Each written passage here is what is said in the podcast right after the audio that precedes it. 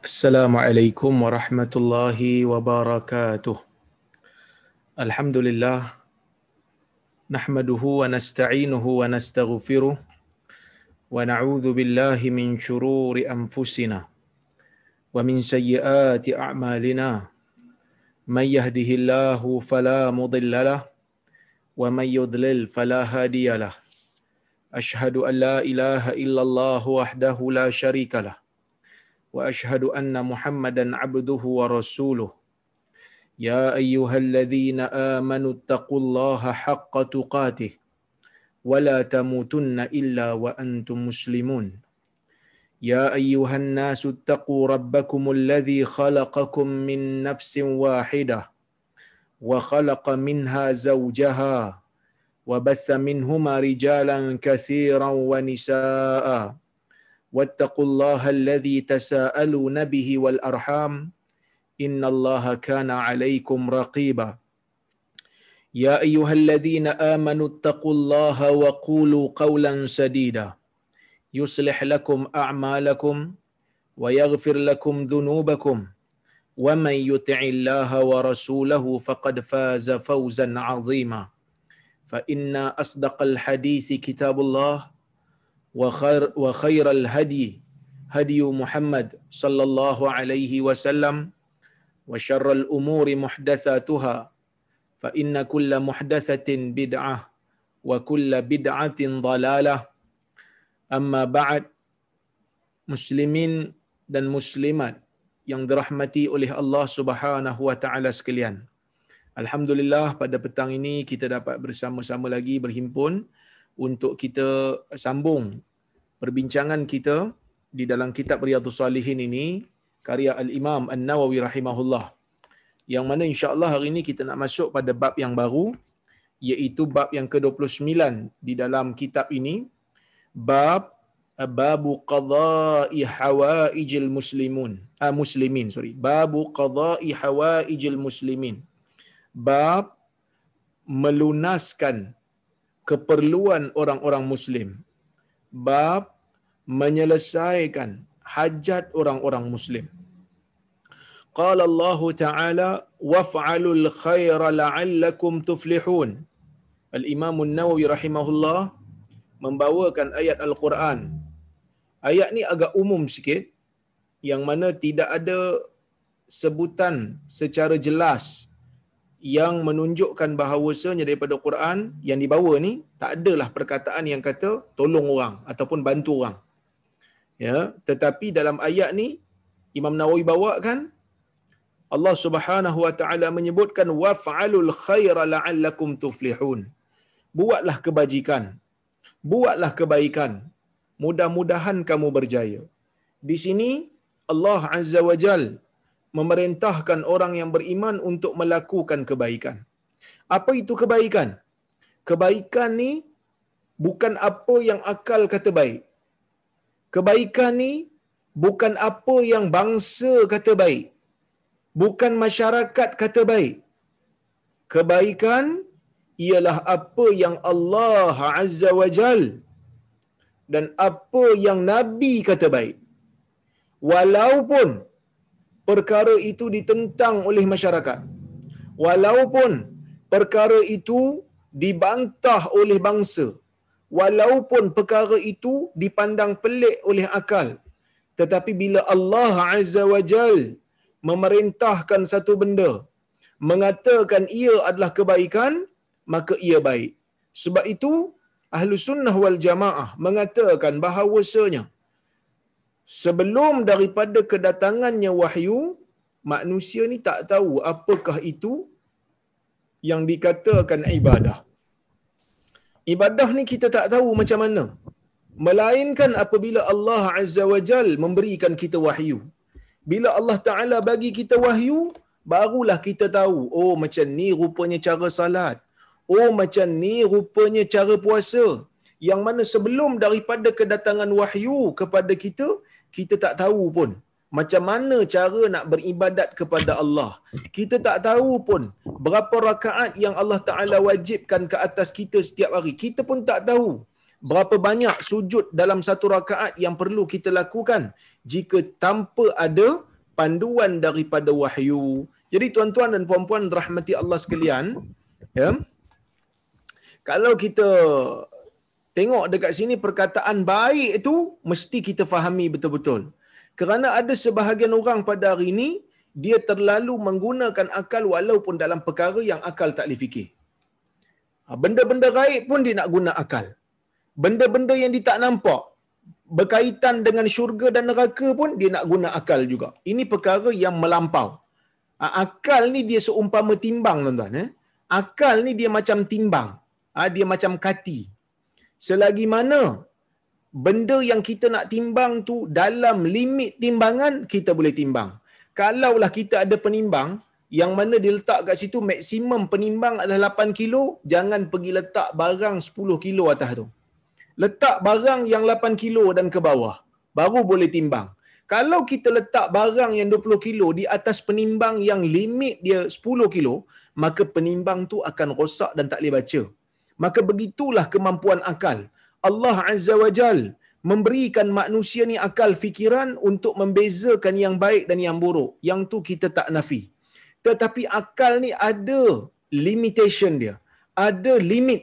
Akal ni ada had yang tidak boleh lebih daripada had yang Allah Taala letakkan pada pada dia. Jadi Allah Taala bagi kita akal untuk kita fikir benda yang kita boleh fikir tetapi di sana ada benda yang kita tak mampu fikir benda yang berkaitan dengan sifat Allah benda yang berkaitan dengan zat Allah benda yang berkaitan dengan perkara gaib benda ni akal tak boleh nak fikir kalau tidak ada pimpinan dan panduan daripada wahyu. Maka sebab itu, kita ahli sunnah wal jamaah terkesan dengan wahyu untuk beribadat. Terkesan dengan wahyu untuk berakidah. Selagi mana ia tidak datang dalam hadis, selagi mana ia tidak datang dalam Quran, maka ia tidak diterima tuan-tuan. Ya? Kerana perkara baik di dalam agama ni bukan semestinya apa yang akal fikir baik. Kalau kita tengok di barat, mereka betul-betul ah, cenderung kepada akal, menggunakan akal semaksimum mungkin.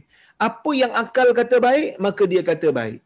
Hari ini, di barat, betul-betul promosi terhadap LGBT.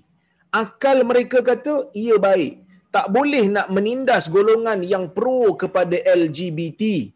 Tetapi di dalam Islam sebanyak mana pun orang mengatakan LGBT itu baik sebanyak mana pun akal hari ini kata LGBT itu perlu dibela tetapi Islam mengatakan ia adalah perkara yang haram maka haram kerana baik dan buruk datang daripada perantara syarak. Tetapi bukan bermakna kita memandulkan fungsi akal. Ha, bukan begitu. Bukan maksudnya langsung tak pakai akal. Pakailah akal. Kerana akal yang dipimpin oleh wahyu adalah akal yang sejahtera. Akal ni terpakai. Tapi pakai akal dalam perkara yang akal boleh berfungsi. Bahkan akal manusia boleh saya katakan akal manusia dalam perkara yang dipanggil sebagai universal values dalam nilai baik sejagat dalam perkara-perkara kebaikan kebanyakannya dikongsi mana-mana negara, mana-mana masyarakat memandang mencuri itu satu kesalahan. Mana-mana masyarakat memandang perbuatan merompak itu satu kejahatan. Mana-mana masyarakat menganggap kezaliman itu perlu dibantras. Kerana ini perkara yang akal boleh fikir. Tetapi benda yang gaib, benda agama, benda ibadah, yang ni perlu kepada pimpinan wahyu dan saya dah sebut banyak kali benda ni saja je saya nak sebut supaya kita dapat beringat. Bila Allah taala kata waf'alul khaira la'allakum tuflihun buatlah kebaikan mudah-mudahan kamu berjaya. Bila disebut bila disebutkan tentang kebaikan kebaikan ni apa? Kebaikan ni benda yang Allah taala kata baik benda yang nabi kata baik. Ataupun benda yang Allah suka ataupun benda yang Nabi suka. Dan benda yang Allah Ta'ala suka, benda yang Nabi suka, yang dinamakan kebaikan ni, ada kita boleh katakan dua kategori. Yang pertama, benda baik yang Allah Ta'ala suka, yang Nabi suka. Allah Ta'ala suruh, Nabi suruh. Allah Ta'ala nak bagi pahala bagi siapa yang buat, Nabi pun kata Allah Ta'ala akan bagi pahala. Pertama, ialah manfaatnya kembali kepada diri sendiri. Sesuatu yang Allah Ta'ala suka, sesuatu yang Allah Ta'ala suruh, sesuatu yang Allah Ta'ala kata boleh dapat syurga. Benda ni ada kalanya benda baik ini manfaatnya kembali pada diri kita sendiri. Umpamanya, kita salat. Umpamanya, kita puasa. Umpamanya, kita zikir. Umpamanya, kita baca Al-Quran. Semua manfaat-manfaat ibadat ni kembali pada diri kita sendiri. Bila baca Quran, tadabbur makna ayat Al-Quran. Tadabbur cari di mana ayat-ayat yang boleh meningkatkan iman kita. Mungkin waktu ni waktu iman kita tengah turun. Cari ayat-ayat yang berkaitan dengan azab Allah supaya boleh takut dengan azab boleh naik balik iman. Bila tengah happy baca ayat-ayat Allah Taala memperingatkan bahawasanya harta dan anak pinak itu adalah ujian supaya boleh tenang dan tak lupa tentang syariat Allah. Bila tengah sakit baca ayat-ayat Al-Quran yang Allah Ta'ala berikan ujian kepada orang-orang yang terdahulu, kepada para anbiya dan mereka sabar supaya kita pun beringat supaya kita juga boleh malu dan boleh sabar. Kenapa boleh malu? Kerana Allah Ta'ala uji kita dengan sikit pun kadang-kadang kita rasa tak larat dah. Apatah lagi Allah Ta'ala pernah uji Nabi terdahulu dengan ujian yang lebih berat. Maka kita ada rasa perasaan malu apabila kita berada dalam keadaan sakit baca ayat-ayat al-Quran yang Allah Taala menceritakan tentang sifat kebesaran Allah dalam mengampunkan hamba-hambanya baca ayat-ayat al-Quran yang Allah Taala sedia mengampunkan hambanya yang berdosa maka kita akan ah, membuka pintu pengharapan kepada Allah supaya Allah mengampunkan kita kerana kita tengah sakit. Jadi tuan-tuan, semua manfaat-manfaat ni kembali kepada kita. Begitu juga bila kita berzikir. Kita sebut Allahu Akbar, Subhanallah, Alhamdulillah. Semua zikir-zikir ini, kita hayati maksudnya. Kita hayati maksudnya dan kita manfaatkan untuk diri untuk menaikkan iman kita. Untuk menaikkan sifat takwa kita. So itu manfaat kembali kepada diri. Bila kita salat umpamanya, manfaatnya kembali kepada diri. Bila kita puasa, manfaat kembali kepada diri. Bila kita buat haji, manfaat kembali kepada diri. Antaranya buat haji ni antara betul-betul lah yang kita jarang rasa. Tapi sekali kita rasa, ia memberikan manfaat yang besar tuan-tuan dan perempuan rahmati Allah sekalian. Kenapa saya kata begitu? Kerana haji ni yang pertama dia harta uh, ibadat yang memerlukan kepada harta lah duit kita belanja banyak sampai sampai sana kita diuji dengan pelbagai ujian. Dah teringat dah eh aku bayar mahal ni. Kenapa jadi macam ni? Sedangkan kadang-kadang benda tu di luar kawalan. Benda tu di luar daripada rancangan. Tapi dia terasa sebab dia bayar banyak kan? Itu yang pertama. Yang keduanya memerlukan pengorbanan fizikal. Kena berjalan banyak. Kena buat macam-macam ibadat yang memenatkan.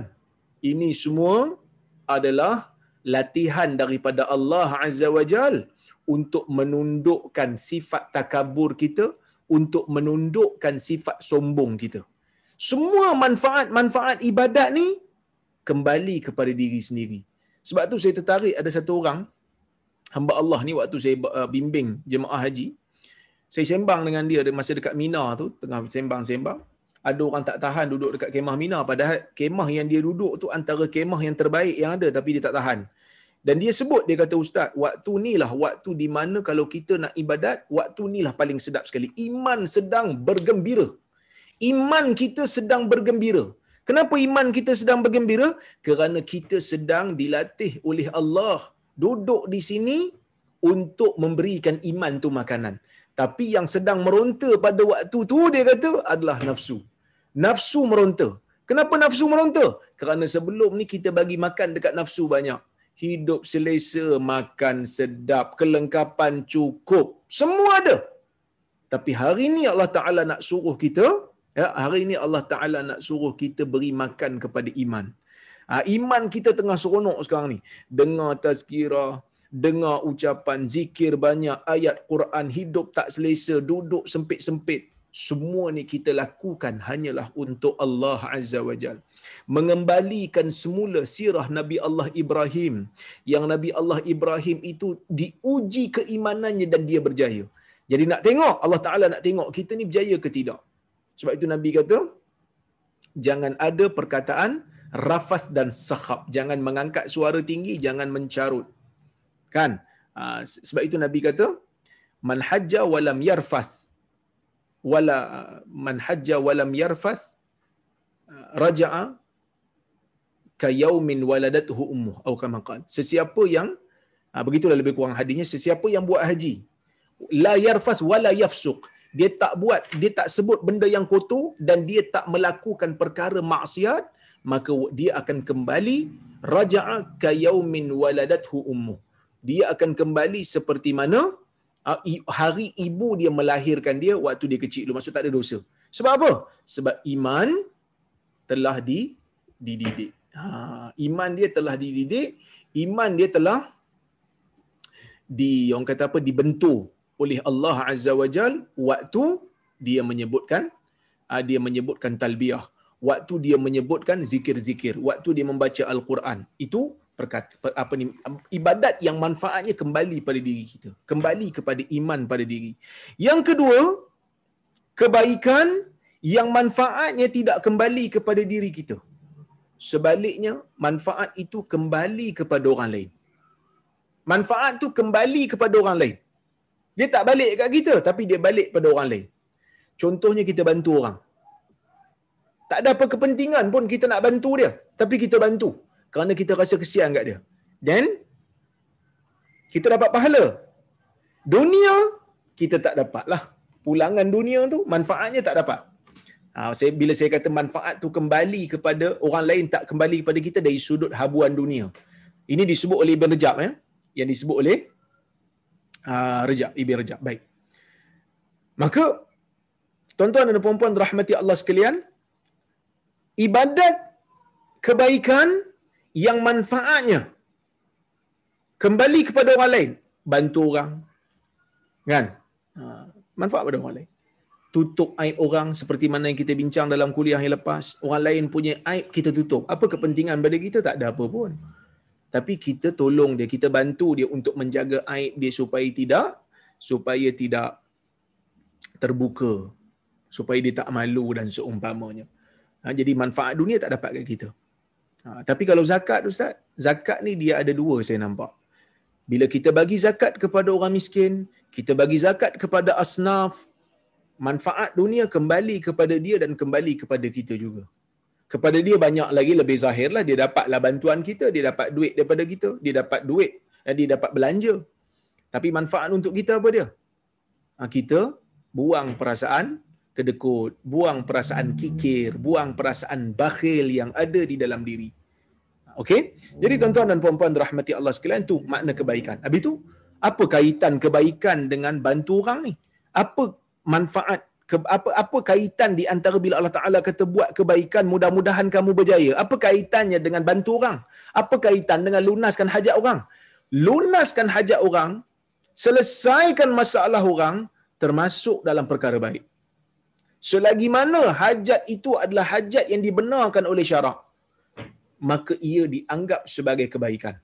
Selagi mana manfaat itu ataupun selagi mana hajat itu bukan maksiat kepada Allah, maka kita akan mendapat pahala bila kita bantu orang. Tetapi kalau hajat itu berbentuk maksiat, hajat itu berbentuk larangan Allah, maka kita tak boleh bantulah kerana Allah Taala sentiasa menyebut kerana Allah Taala pernah menyebut di dalam Al-Quran yang sentiasa kita ulang-ulang ayat tu. Wa ta'awanu 'alal birri wat taqwa wa la ta'awanu 'alal ismi wal 'udwan. Bantu membantulah kamu di atas birri wat taqwa di atas kebaikan dan ketakwaan. Bantu orang atas dasar kebaikan. Benda yang Allah izin, benda yang Allah suka, benda yang Allah Taala tak larang dan ketakwaan. Bantu supaya orang lain boleh tambah takwa. Bantu supaya kita pun dapat perasaan takwa. Wala ta'awalu 'alal ismi wal 'udwan. Jangan kamu bantu membantu dalam perkara dosa dan jangan kamu bantu membantu dalam perkara yang bermusuhan. Bantu orang tapi nak musuh dengan orang lain. Bantu orang untuk putuskan silaturahim. Yang ni tak boleh lah. Ha, kerana yang ni, walaupun manfaat dapat kepada orang yang kita tolong, tetapi ia mengundang kemurkaan Allah Azza wa Jal. Jadi benda ni kita kena clear betul-betul. Ya? Baik. Jadi tuan-tuan, manfaat bantu orang termasuk dalam perkara kebaikan yang Allah Taala suka. Apa manfaatnya? Kita akan dapat pahala. Baik. Kita tengok hadis yang pertama dalam bab ni.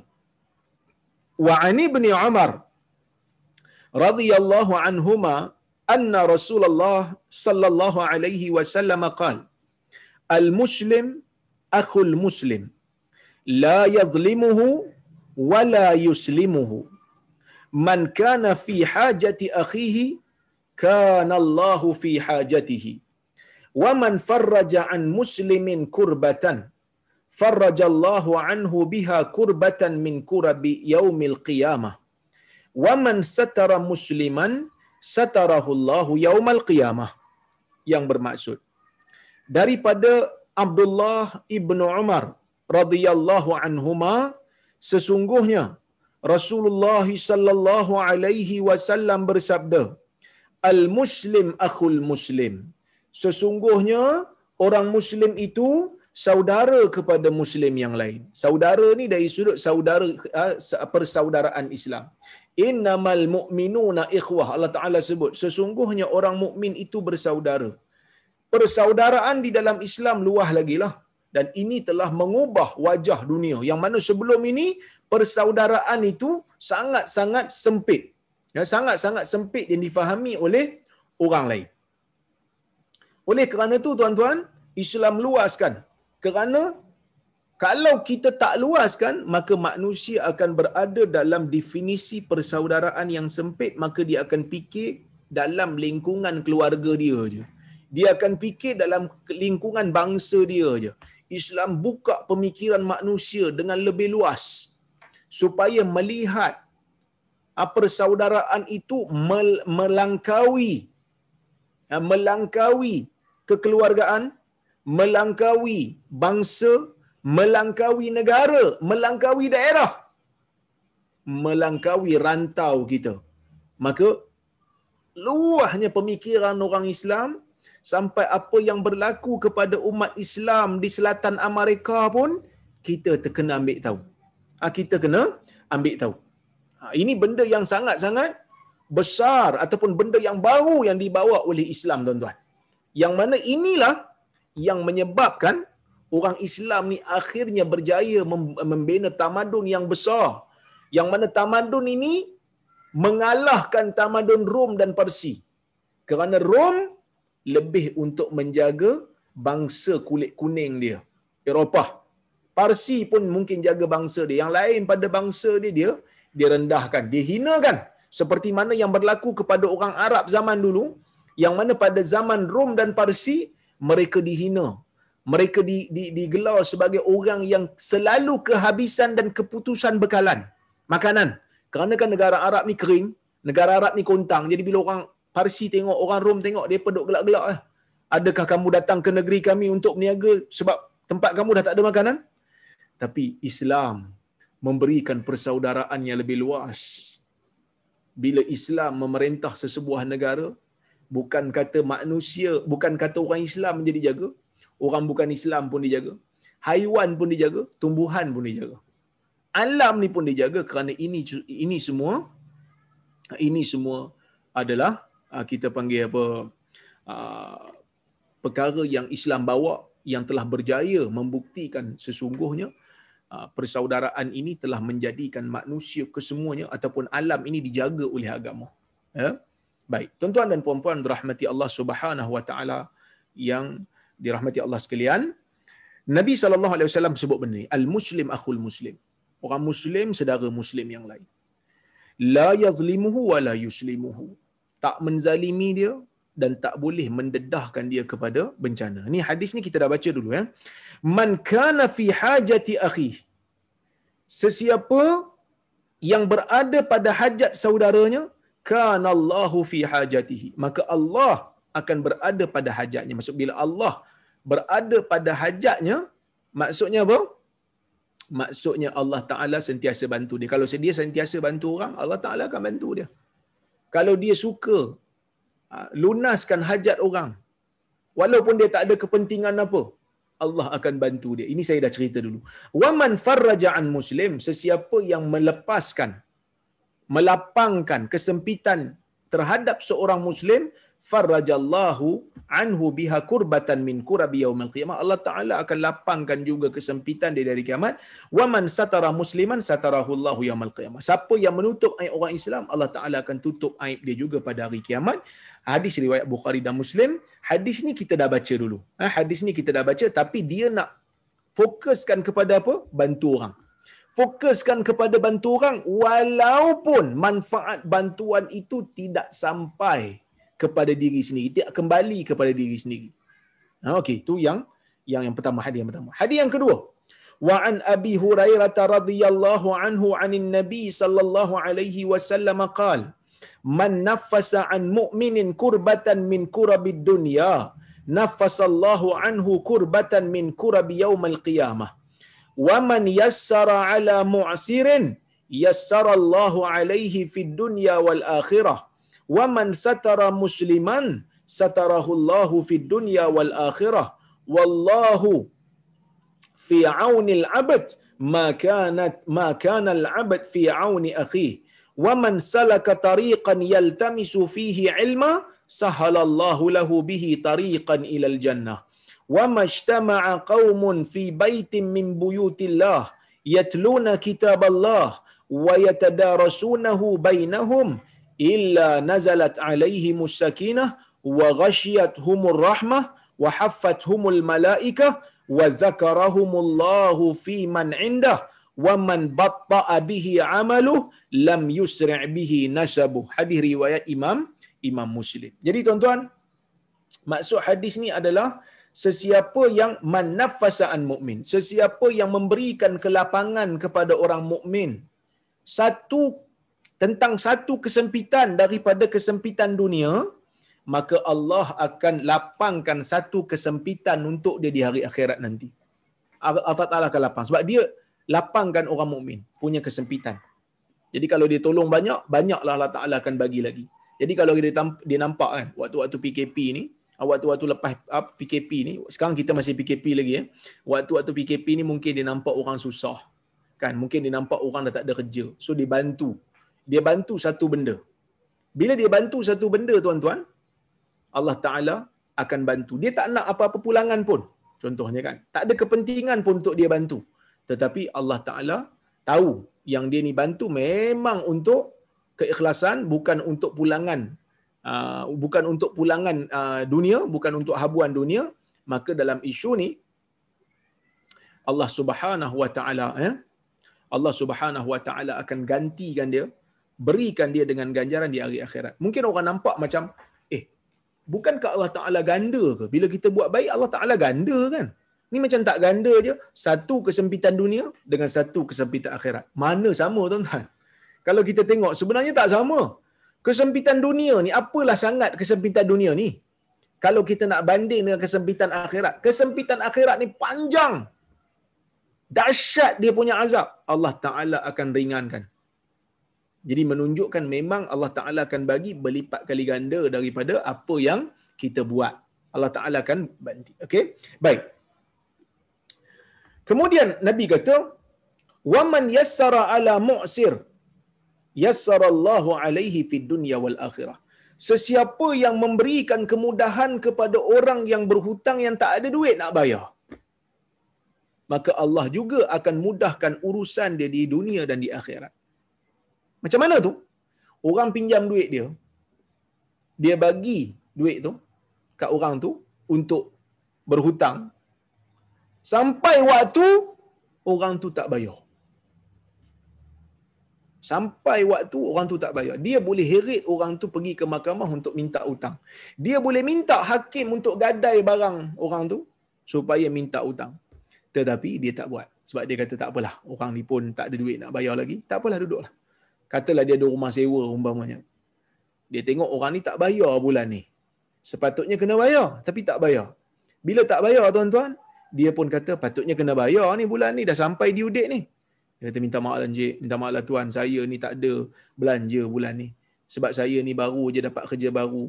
Saya pun tengah cari ha, barang apa ni kelengkapan untuk rumah saya banyak dah barang dah habis ni. Dia kata tak apalah. Bila-bila ada masa duit bayar. Perbuatan menangguhkan bayaran. Ha, perbuatan menangguhkan, menerima tangguhan bayaran daripada orang yang berhutang. Tuan-tuan jangan ingat benda tu akan pergi sia-sia. Eh. Tuan-tuan jangan sekali-kali ingat benda tu Allah Ta'ala akan sia-siakan. No. Walaupun kita tak dapat apa kita rasa. Tetapi perbuatan kita menangguhkan benda tu akan dapat pahala.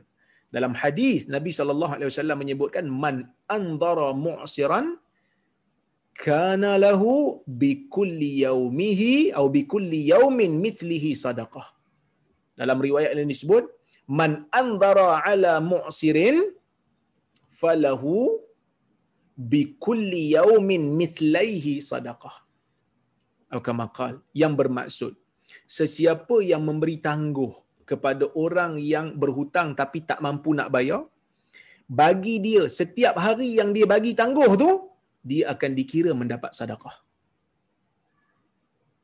Dia kira macam dia sedekah ke orang tu. Dia bagi pinjam berapa? RM50. Bila kena bayar? Hari ni patut kena bayar ni. Tengok-tengok pergi. Sorry lah tuan, saya tak ada duit nak bayar. Tak apa, esok. Hari ni tu macam dia dah sedekah RM50. Esok datang lagi, tak dapat. Dia kata tak apalah, saya datang lusa. Tak apalah, saya datang minggu depan. Setiap hari itu seolah-olah dia telah bersedekah 50, 50, 50. Dalam riwayat lain sebut, dia, dia dah bersedekah dua kali ganda pula. Cuma ulama ada beza pendapat sikit. Ada yang mengatakan bahawasanya, kalau dia bagi tangguh tu sedangkan hutang belum orang kata apa belum matang dapat dikira macam dia bagi hutang belum bagi hutang tu sendiri bagi orang berhutang tu pun adalah satu kebajikan sebenarnya kerana bantu orang bagi hutang ya bagi orang berhutang. Setiap hari itu dia dapat pahala sedekah satu. Tapi kalau dia dah tamat tempoh dia bagi tangguhan ah dia dapat dua kali ganda. Kerana sepatutnya dia dapat dah benda tu. Tapi dia bersedekah tentang waktu. Dia bersedekah tentang tempoh. Patutnya dia dapat hari ni. Tapi dia kata tak apalah saya ambil esok. Tak apalah saya ambil minggu depan. Tak apalah saya ambil bulan depan. Itu semua akan dikira sebagai amalan baik. Begitulah Islam tuan-tuan buatlah apa saja yang bermanfaat walaupun sedikit Islam tidak pernah mensia-siakan amalan ah, Islam tidak pernah mensia-siakan amalan yang dilakukan oleh penganutnya. Walaupun hanya dengan memberi tangguhan, itu juga dianggap sebagai kebajikan yang memberikan pahala ha, pada orang yang melakukannya. Ha, baik. Kemudian, Waman satara musliman satarahullahu fid dunya wal akhirah. Sesiapa yang menutup orang muslim, sesiapa yang menutup aib orang muslim, dosa orang muslim, orang muslim yang peribadi, maka Allah Taala akan tutup ha, di dunia dan di akhirat aib dia. Di dunia pun Allah Ta'ala tutup, di akhirat pun Allah Ta'ala tutup. Ha? Ini saya dah hurai dalam kuliah yang lepas, saya tak menghurai lagi. Wallahu fi aunil abd, ma kana al-abd fi auni akhi. Nabi ulang lagi. Allah sentiasa berada untuk membantu seseorang hamba apabila dia tu sendiri selalu membantu orang lain.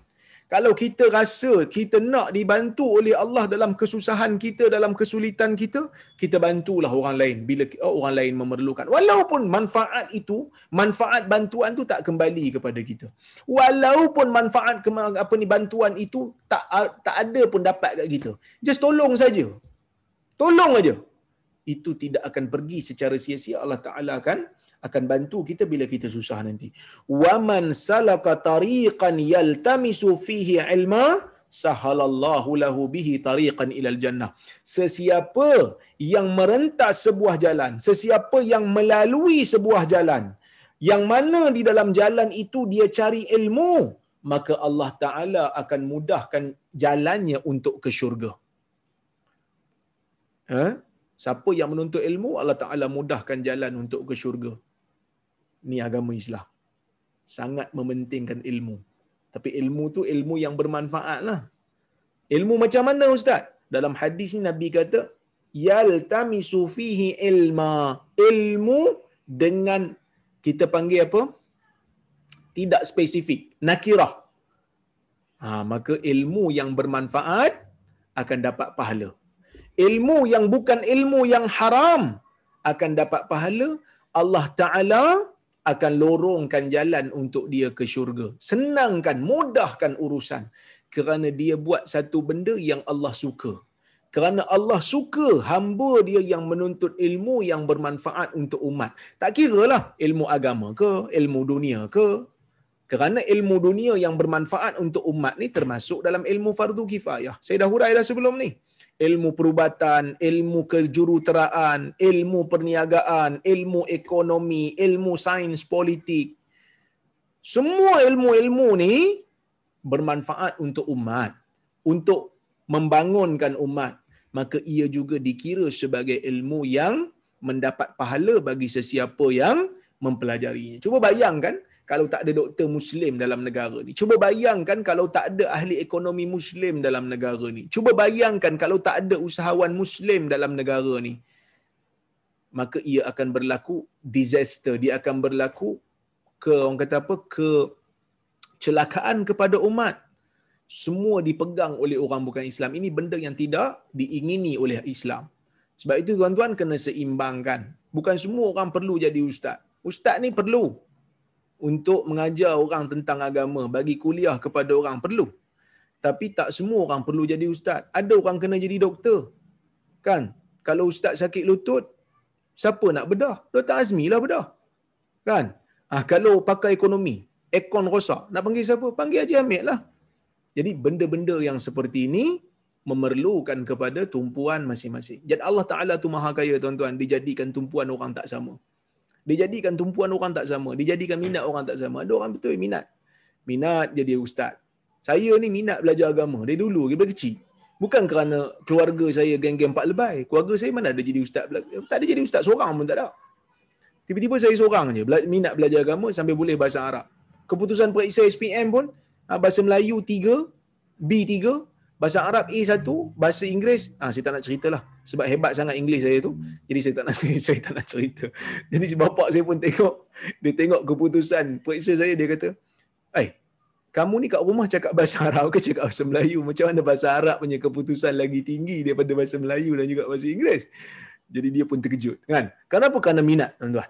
Ya, kerana kerana minat dengan bahasa Arab, Allah Ta'ala jadikan saya minat dan saya mendalami. Sikitlah Alhamdulillah. Walaupun tak pandai mana, tapi bolehlah mengajar. Bolehlah baca kitab-kitab Arab ni boleh faham sikit-sikit dan boleh sampaikan manfaat selagi mana yang saya mampu. Tapi tak semua orang perlu jadi macam saya. Tak semua orang perlu uh, berkuliah. Kalau semua kuliah, masuk dalam kuliah, bilik kuliah Zoom ni, semua orang nak bercakap. Siapa nak jadi ustaz? Semua siapa nak jadi audience, kan? Semua orang nak jadi ustaz belaka. Ah itu tak perlu. Ada orang perlu buat benda ni ada. Maka Islam itu orang kata apa? Saling lengkap melengkapi. Ah, Khalid bin Al-Walid umpamanya dia pandai dalam bab ketenteraan. Amr bin Al-As pandai dalam bab ketenteraan. Abdul Rahman bin Auf pandai dalam bab meniaga. Ha, jadi Abu Hurairah fokus kepada menyampaikan ilmu. Jadi semua itu saling lengkap melengkapi antara satu sama sama lain. Baik. Maka pentingnya menuntut ilmu kerana ia adalah jalan untuk pergi ke pergi ke syurga tuntut ilmu. Bagi tahu ke anak-anak menuntut ilmu ni bukan kerana manfaat dia dalam dunia je. Tetapi menuntut ilmu ni manfaat dia sampai ke akhirat. Selagi mana kita gunakan ilmu kita untuk memberi manfaat kepada umat, selagi mana kita guna ilmu kita ni untuk memberi manfaat kepada negara, maka kita akan dikira mendapat pahala. Baik, wa mashtama'a qaumun fi baitin min buyutillahi ta'ala. Tidak adalah satu kaum yang berhimpun di rumah di satu rumah daripada rumah-rumah Allah maksud di masjid. Yatluna kitab Allah membaca kitab Allah baca kitab Allah wa yatadarasuna bainahum. Kemudian mereka saling mempelajari bacaan al-Quran. Illa nazalat alaihi musakinah melainkan akan turun kepada mereka itu ketenangan. Wa ghashiyat humur rahmah. Dan mereka akan di di kita panggil diliputi dengan rahmat. Ha, di, akan diliputi dengan rahmat. Wa humul malaikah. Dan malaikat juga akan akan mengembangkan sayap mereka kepada orang-orang yang membaca kitab Allah. Wa zakarahumullahu fi man inda dan Allah akan menyebut orang-orang ini. Orang-orang yang bertadarus. Orang-orang yang baca Quran sesama mereka. Yang mempelajari al-Quran sesama mereka. Ya Allah Taala akan sebut nama-nama mereka ini di sisi malaikat Allah Taala akan sebut fulan fulan fulan. Menunjukkan orang ni orang yang mulia orang yang orang yang baik orang yang banyak mengambil manfaat daripada al-Quran memahami al-Quran tadabbur al-Quran tadarus al-Quran. Ini semua perkara yang memberikan manfaat. Waman batta'a bihi amalu. Sesiapa yang amalannya lambat sesiapa yang amalannya sikit lam yusri bihi nasabu nasabnya tidak akan tolong mempercepatkan amalan dia. Maksudnya siapa yang amalan dia tu tak bagus nasab dia bagus macam mana pun tidak akan membantu amalan dia. Sekali-kali tidak akan membantu amalan dia. Tuan-tuan dan puan-puan rahmati Allah Subhanahu wa taala hadis ni kata Syekh Bura cuba tengok Syekh Bura kata apa. Yang pertama afadal hadis fadlu taysiri alal mu'sir. Hadis ni memberikan satu kita panggil faedah yang penting iaitu kelebihan memberikan kemudahan kepada orang yang susah. Orang susah, kita bantu. Orang susah, kita tolong. Walaupun manfaat tak kembali pada diri kita, kembali kepada orang yang kita bantu. Kita akan dapat pahala. Tak ada apa nak bantu. Jadi orang yang boleh menjadi ejen untuk orang bantu. Ini kita akan bincang nanti dalam bab syafaat. InsyaAllah bab akan datang. Ya? Kemudian kata Syekh, azim fadli sa'i fi talabil ilm. Besarnya kelebihan orang yang berusaha untuk menuntut ilmu. Bukan hanya menuntut ilmu formal. Tuan-tuan hari ini pun sebenarnya telah mendapat pahala memudahkan jalan untuk ke syurga. Sebab sebab tuan-tuan sendiri sekarang ini sedang menuntut ilmu. Orang lain tengah tidur, orang lain tengah sibuk dekat dekat bazar Ramadan. Orang lain tengah sibuk duk bincang apa nak makan. Tiba-tiba tuan-tuan boleh duduk sambil dengar kuliah. Baca hadis Nabi yang tak berapa nak lawak sangat. Yang tak berapa nak orang kata apa sesuai dengan nafsu sangat. Tapi duduk je. Dengar je apa ustaz ni nak cakap lagi ni. Bila lah nak habis. Tuan-tuan sedang bertarung dengan nafsu. Tuan-tuan sedang bertarung dengan dengan perasaan sedang bertarung dengan rasa lapar, bertarung dengan rasa penat. Ini semua Allah Ta'ala akan beri ganjaran. Kerana kita duduk ni bukan kerana nakkan dunia. Tak. Kita duduk ni kerana nak beriman. Kita duduk ni nak tambah ilmu. Apa kelebihan bantu orang lain? Apa kelebihan menuntut ilmu? Allah Subhanahu Wa Ta'ala akan berikan jalan mudah untuk seseorang ke syurga.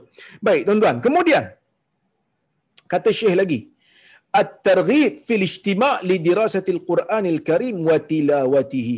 Dan hadis ni juga, ya hadis ni juga bagi tahu kepada kita galakkan untuk berhimpun belajar Al-Quran dan tilawah Quran. Belajar Quran ni bukan semestinya belajar tajwid aja, belajar tajwid betul, benda bagus. Kerana kita nak baca Quran kena ada tajwid. Betul, belajar sebutan, belajar makhraj tetapi termasuk juga belajar cara nak faham tadabbur Quran. Hari ini yang kita buat ni pun salah satu cabang daripada perkara yang memahami Al-Quran kerana kita baca ayat Quran mula-mula tadi. Bila Allah Taala kata waf'alul khair la'allakum tuflihun, buatlah kebaikan, mudah-mudahan kamu berjaya. Apa maksud berjaya ni? Kita baca hadis yang mentafsirkan ayat Quran ni, iaitu bantu orang. Bantu orang termasuk dalam kebaikan. Menuntut ilmu termasuk dalam kebaikan. Kita juga sedang saling belajar mempelajari tentang ilmu-ilmu Al-Quran, tentang makna-makna Al-Quran dan insya-Allah malaikat akan menaungi kita dengan sayapnya dan kita akan diberikan ketenangan dan kita akan diberikan dengan rahmat insya-Allah. Baik, tuan-tuan, bila Syekh mengatakan menuntut ilmu ni ada kelebihan. Syekh sebut di bawah ni dia kata, bila Nabi kata man salaka tariqan yaltamisu fihi ilma, siapa yang merentas sebuah jalan yang mencari di dalamnya ilmu, dia cari ilmu dalam tu. Kata Syekh, yas yashmalu al-ilma syar'i wa kulla ilmin fihi naf'un lil muslimin wa taqtadil hajah ilaihi idza qasada bihi irda Allah taala ilmu yang dimaksudkan tu bukan ilmu agama semata-mata. Ni Syekh Bura sebut. Syekh Mustafa Bura dalam kitab dia Nuzhatul Muttaqin. Dia sebut jelas dia kata ilmu yang disebutkan dalam hadis ini umum dan dia kata ilmu itu merangkumi ilmu syar'i. Ilmu syar'i ni ilmu agama lah. Yang ni memang tak ada tak ada bahas lah. Ilmu syar'i ni sebab orang yang belajar ilmu syar'i nak memperbaiki akhirat umat. Nak memperbaiki keadaan umat di akhirat. Itu satulah. Dan memperbaiki dunia lah dengan hukum hakam. Kemudian, wa kulla ilmin fihi naf'un lil muslimin dan merangkumi juga setiap ilmu yang ada manfaat untuk orang-orang muslim yang mana ada keperluan orang muslim untuk tahu benda tu penting orang muslim tahu benda tu belajar ICT belajar ekonomi ah, belajar orang kata apa ah, tentang ilmu pendidikan belajar tentang ilmu sains dan matematik belajar ilmu tentang ah, macam-macam lah jadi benda-benda ni manfaat untuk orang beriman, maka Allah Ta'ala akan mudahkan jalan untuk ke syurga. Tapi dengan syaratlah, dia belajar untuk mendapat keredaan Allah. Tapi kalau dia belajar memang untuk dapat dunia, langsung tak ada fikir pun tentang pahala, tak ada fikir pun nak menyumbang untuk umat, maka dia tak dapatlah. Kerana apa? Kerana innamal a'malu bin niyat wa innamal likulli imri'in ma nawa. Setiap uh, setiap amalan tu tergantung dengan niatnya dan setiap orang akan diberikan ganjaran berdasarkan dengan apa yang dia niatkan. Dan yang seterusnya, innama tanalu sa'adah. Ha, sesungguhnya kebahagiaan itu akan dicapai bil a'mal lal bi la bil ahsabi wal ansab. Sesungguhnya kebahagiaan di negeri akhirat itu akan dicapai dengan amalan. Syurga itu akan dicapai dengan amalan bukan dengan kedudukan bukan dengan status bukan dengan nasab. Allah Subhanahu wa taala buktikan di dalam al-Quran bagaimana nasab yang dekat dengan Nabi Muhammad sallallahu alaihi wasallam seperti Abu Lahab dia juga tak dia juga tak selamat bahkan turun surah surah al-masad menyebutkan tentang Abu Lahab memang dalam neraka, isterinya pun dalam neraka. Tabbat yada Abi Lahabin wa tab. Cilakalah kedua tangan Abu Lahab dan cilakalah. Ma aghna anhu maluhu wa ma kasab. Harta Abu Lahab dan semua usaha Abu Lahab, apa yang dia usahakan, tidak boleh menyelamatkan dia daripada kecelakaan. Celaka sekali semua usaha-usaha dia. Maksudnya Allah Subhanahu Wa Taala beritahu kita secara jelas bapa saudara Nabi yang nasabnya sangat hampir dengan Nabi pun tidak selamat kalau nak kalau tak ikut Nabi. Walaupun adalah sebahagian ada seorang ustaz dalam kuliah dia sebut dia kata ah, surah ni tak digalakkan dibaca dalam dalam dalam solat dia kata surah al-masad ni tak digalakkan dibaca dalam solat sebab dia kata takut menyakiti nabi sebenarnya tak tuan-tuan boleh baca dia sebahagian daripada Quran. Allah Ta'ala turunkan Quran memang untuk dibaca. Dan Nabi SAW sebut, Man qara'a harfan min kitabillah falahu hasanah. Siapa yang baca satu huruf daripada kitab Allah, dia akan dapat pahala. Wal hasanatu bi'ashri amsaliha. Satu pahala tu akan diganda sepuluh. Maka baca, tak ada masalah. Kalau orang tu memang hafal surah Al-Masad je boleh baca. Ha? Tidak ada tidak ada larangan Kenapa kita nak kata Nabi boleh kecil hati sedangkan memang Allah Taala turunkan ayat begitu? Nabi sallallahu alaihi wasallam sendiri berlepas diri dengan keluarganya yang tak mau ikut dia.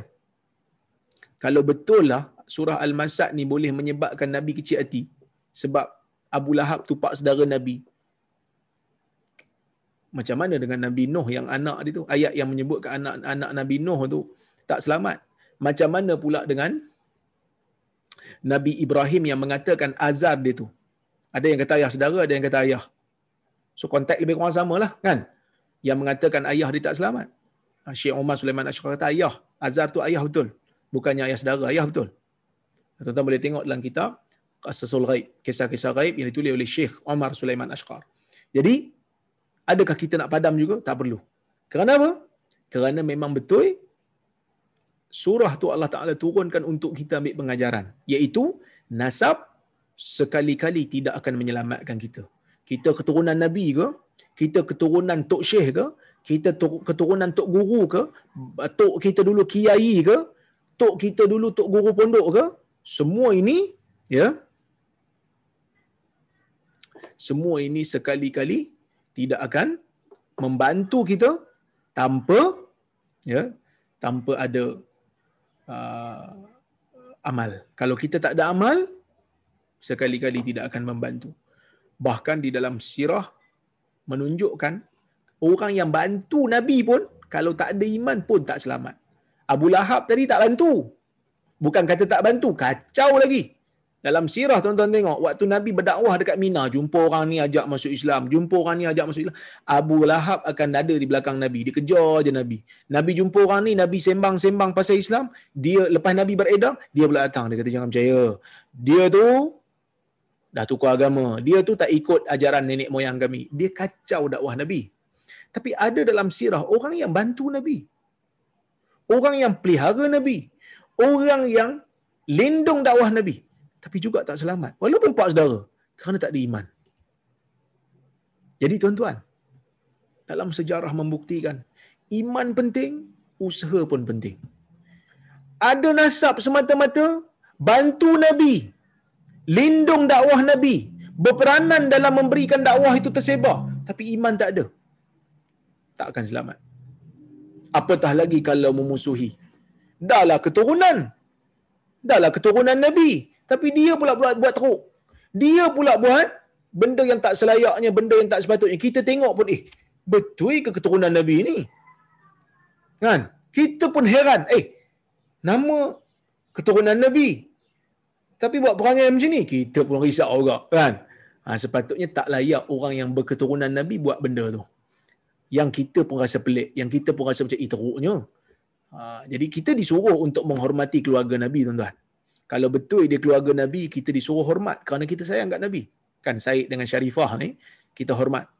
Tetapi mereka harus untuk menjadikan diri mereka bukan hanya berketurunan Nabi sallallahu alaihi wasallam tetapi mereka juga perlu berusaha untuk menjadikan amal mereka mengikut tata cara dan ibadat Nabi Muhammad sallallahu alaihi wasallam ya dan ah, faedah yang berikutnya takafulul muslimin wa ta'awunuhum 'alal khair.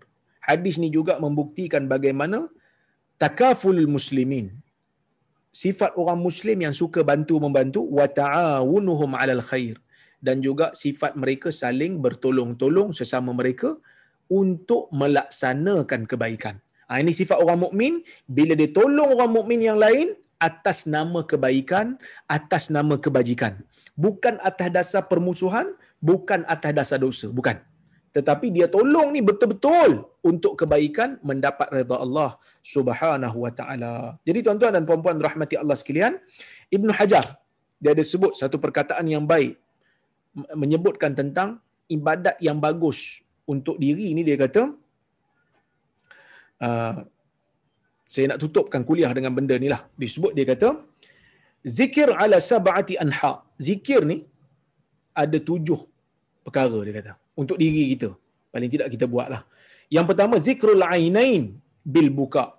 Zikir bagi kedua mata dengan menangis. Kalau boleh menangis menangisi dosa kita duk teringat dosa-dosa sambil menangis buat tuan-tuan. Kerana apa? Kerana Nabi sallallahu alaihi wasallam sebut dua mata yang tak akan disambar api neraka ainan bakat ainan bakat min khasyatillah. Dua mata yang menangis kerana takut kepada Allah. Kamakal. Kemudian yang kedua, zikrul uzunain bil isra. Zikir bagi dua telinga adalah dengan mendengar. Dengar apa? Dengar benda baik. Dengar orang baca Quran, dengar nasihat. Dengar benda-benda yang boleh menambah iman. Wa zikrul lisan. Dengar nasihat, dengar kuliah sekali eh, termasuk. Wa zikrul lisan. Zikir bagi lisan bisana dengan memuji Allah, menyebut kebesaran Allah. Wa zikrul yadain bil ata. Zikir bagi kedua tangan adalah dengan memberi. Zikir bagi tangan ni memberi. Saya ada sahabat-sahabat saya yang Allah Taala berikan rezeki kepada mereka dengan rezeki yang lebih. Saya tengok dia seronok. Ha, saya tengok dia seronok bantu orang. Ini orang kata apa? kepuasan hidup pada memberi. Sampai dia kata kat saya, dia kata ustaz, saya ni tak ada apa lah ustaz dalam dunia ni. Saya bila dapat bagi orang tu saya rasa happy, saya rasa gembira. Oh, itu tuan-tuan menunjukkan dia dah ada dah zikir untuk tangan dia.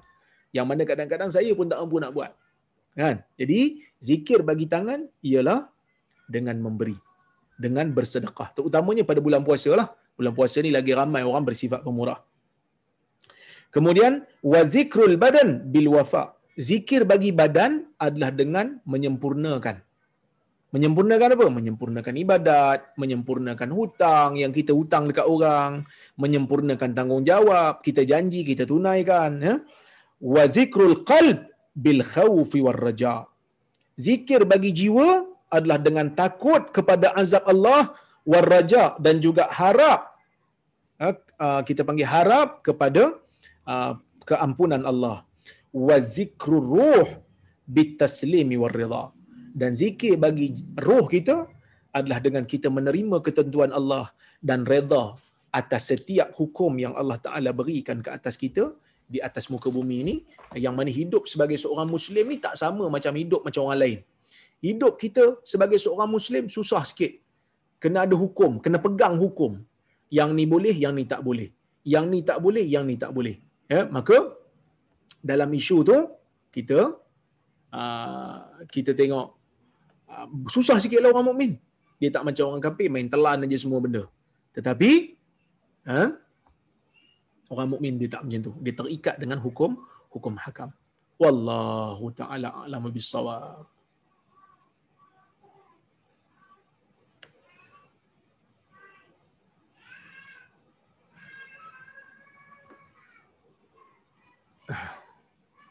Baik, saya tengok soalan kalau ada.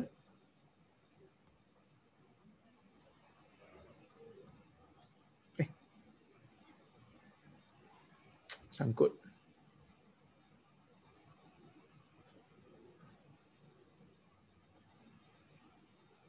Astaghfirullahaladzim.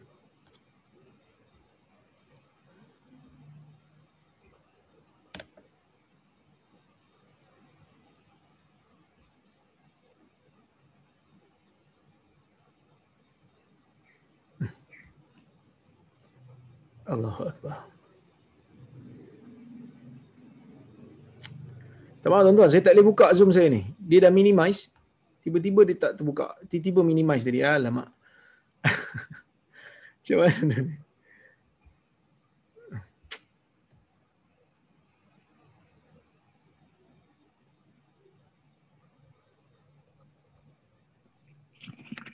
Assalamualaikum. Minta admin baca soalan kepada Ustaz. Admin masalah tak ada pula ni. Ada admin ke? Abang Syah ada? Dia tak boleh baca. Saya seorang je host ni. Saya silap tak letak co-host. Allahu Akbar. Dia ada dia dah hang. Nanti saya bermasalah 2-3 hari ni. Hmm. Assalamualaikum Ustaz, saya boleh baca soalan. Boleh. Sila baca. Salam alai doktor. Nyambat dosa terhapus lepas selesai haji. Dosa itu termasuk dosa-dosa besar dan dosa kepada orang lain. Atau dosa personal sahaja. Okey. Uh, ini soalan bagus. Bila saya sebut tadi haji kan, Nabi sebut dalam hadis, Nabi kata man hajja walam yarfath wala yafsuq raja'a ka yaumin waladathu ummuh. Sesiapa yang buat haji tapi dia tak buat benda kotor, kemudian dia tak melakukan perkara fasik, maka dia akan kembali sama seperti hari ibu dilahirkan dia. Maka timbul persoalan. Kan timbul persoalan, eh kalau kembali seperti hari ibu dilahirkan dia, maksudnya dosa besar dengan dosa dengan orang pun terhapus sekali lah. Dalam isu ni ulama berbeza pendapat. Majoriti ulama kata haji ni hanya menghapuskan dosa kecil sahaja. Sebaliknya dosa besar still ada. Dia kena taubat baru habis. Habis tu Nabi kata kembali seperti mana orang baru lahir. Kerana kebiasaannya orang yang buat haji ni dia ada akan ada taubat sekali. Kerana duduk di Arafah, dia akan ada taubat. Maka dosa besar kena hapus dengan taubat. Kenapa mereka kata kalau semata-mata haji tanpa taubat tak menghapuskan dosa kecil? Kerana dia kata Nabi SAW sebut uh, Nabi SAW sebut dalam hadis uh, tentang uh, solat menghapuskan dosa. Nabi sebut dalam hadis solat menghapuskan dosa, betul? Dalam hadis Nabi Nabi membayangkan solat ni macam sungai yang derah mengalir. Meng, meng, apa ni seperti mana sungai menghapuskan kotoran, begitu juga um, sungai uh, solat menghapuskan dosa. Tapi solat pun tak tak hapuskan dosa besar. Sedangkan solat lagi besar daripada haji. Kerana solat itu lebih utama daripada haji. Sebab solat dalam rukun Islam, solat yang pertama. Jadi kalau solat tak hapuskan, apatah lagi haji. Itu majoriti ulama. Minoriti ulama, mereka beranggapan haji mengampunkan semua. Dosa besar pun habis, dosa kecil pun habis. Kecuali dosa dengan manusia. Dosa dengan manusia tak habis. Ha, yang tu pendapat minoriti ulama. Wallahu alam, saya saya nampak benda ni orang yang buat haji kalau betul-betul dia buat haji dalam keadaan mabrur haji dia. Sebab itu Nabi sebut dalam hadis kan Nabi kata al-hajjul mabrur laisa lahul jaza illa al-jannah. Haji yang mabrur ni tak ada balasan lain melainkan syurga. Kenapa? Kerana haji mabrur ni biasanya dia datang dengan taubat. Dia datang dengan penyesalan, dia datang dengan keinsafan dan kebiasaannya dosa-dosa besar akan terhapus sekali. Wallahu a'lam. Tapi dosa dengan orang tak terhapus. Okay? Assalamualaikum Ustaz. Ada tak buku buku atau kitab hadis dalam BM yang boleh dibuat rujukan baginya nak mula-mula belajar hadis sahih atau uh, hadis palsu? Okey. Um, untuk hadis, kitab hadis dalam bahasa Melayu, boleh semak. Ah, Okey, saya dah boleh dah. Saya dah boleh buka komputer saya. Okey. Hadis uh, dalam bahasa Melayu boleh boleh cari uh, hadis 40 Imam Nawawi boleh cari Riyadhus Salihin. Uh, Riyadhus Salihin ni ada terjemahan dalam bahasa Melayu. Boleh juga cari Sahih Bukhari tapi Sahih Bukhari ni dia besar. Dia besar takut-takut dia orang kata apa membebankan kita lah dan juga dia ada kaitan dengan hukum hakam dia kena ada guru lah yang boleh mengajar. Tapi kalau yang hadis yang berkaitan dengan adab boleh ambil hadis 40 dan juga hadis uh, Riyadhus Salihin. Wallahu a'lam. Okay, saya tengok soalan berikutnya. Assalamualaikum doktor. Waalaikumsalam. Ini soalan saya kemukakan bagi pihak seorang hamba Allah di North Wales, UK. Disebabkan malam yang pendek, waktu antara waktu insya' dan habis terawih dan bangun untuk tahajud, sahur dan fajar hanya dalam tiga jam.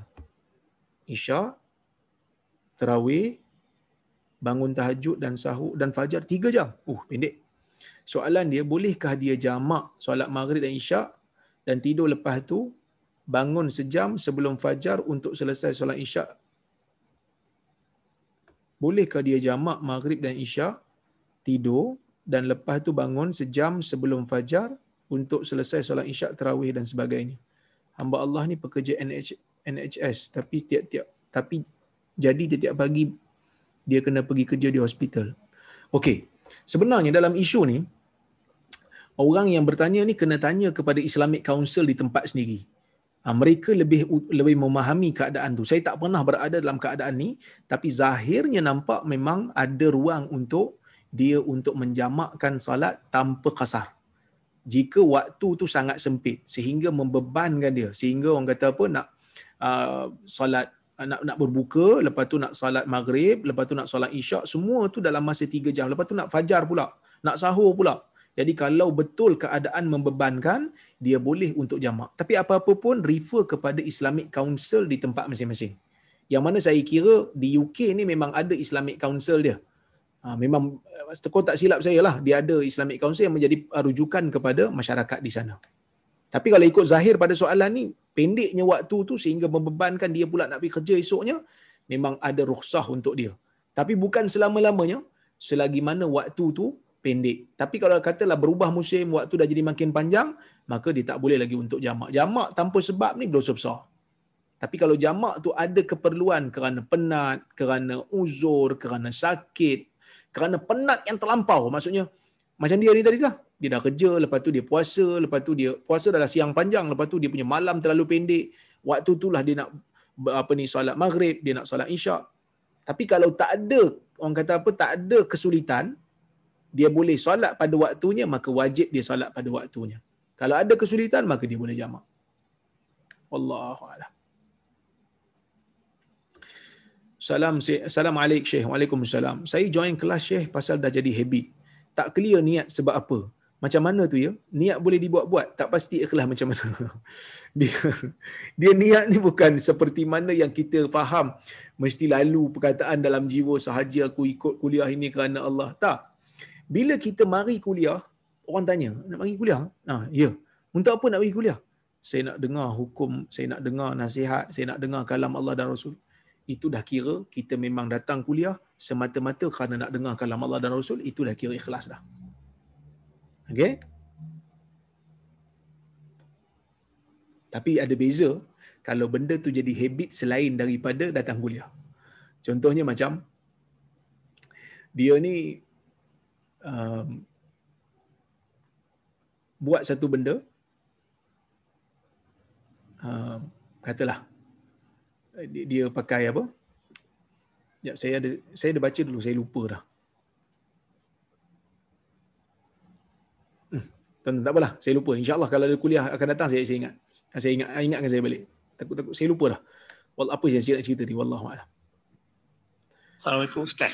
Waalaikumsalam. Saya dah tanya berkenaan dengan solat. Saya berjemaah bersama isteri saya.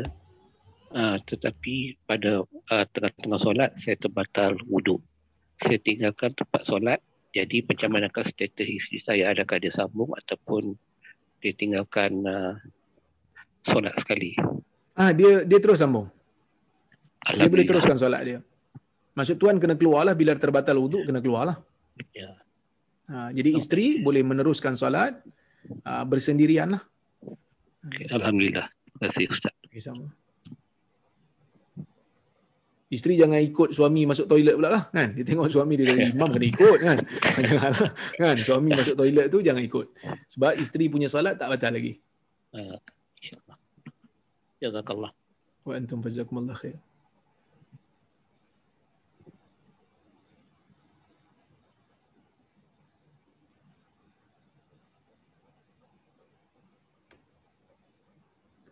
Doktor, mana lebih afdal untuk buat solat witir? Lepas tarawih atau eh, oh, oh, oh, ni harap. Oh, tahajud. Sebenarnya Nabi SAW sebut dalam hadis ij'alul witra ij'alu akhir salatikum bil laili witra. Jadikan salat terakhir kamu di waktu malam adalah witir. Dalam hadis riwayat Ibnu Umar riwayat Imam Bukhari, Nabi sallallahu alaihi wasallam sebut, salatul lail masna masna fa in khashita subh fa autir bi wahidah. Salat malam ni dua rakaat, dua rakaat. Salat malam. Bila kamu takut subuh masuk, maka witir dengan satu rakaat. Maksud witir ni adalah penutup. Dan Nabi sebut dalam hadis, la witrani fi lailah. Tidak ada witir pada tidak ada dua witir pada satu malam. Jadi, eloknya witir ni hujung. Di, di akhir. Penutup. Jadi, bila kita nak solat tahajud, di tengah malam, jadi kita tak payah witir lah di awal malam. Lepas terawih tu tak payah witir. Witir di akhir malam. Habis itu Ustaz, saya solat dengan imam. Macam mana? Kalau solat dengan imam, imam solat satu rakaat tu kan? Di akhir tu, imam solat satu rakaat witir tu, kita niat dua. Imam niat satu, kita niat dua. Kita jangan niat witir lagi. Kita niat salat lagi. Kita niat salat lagi, kita sambung lagi.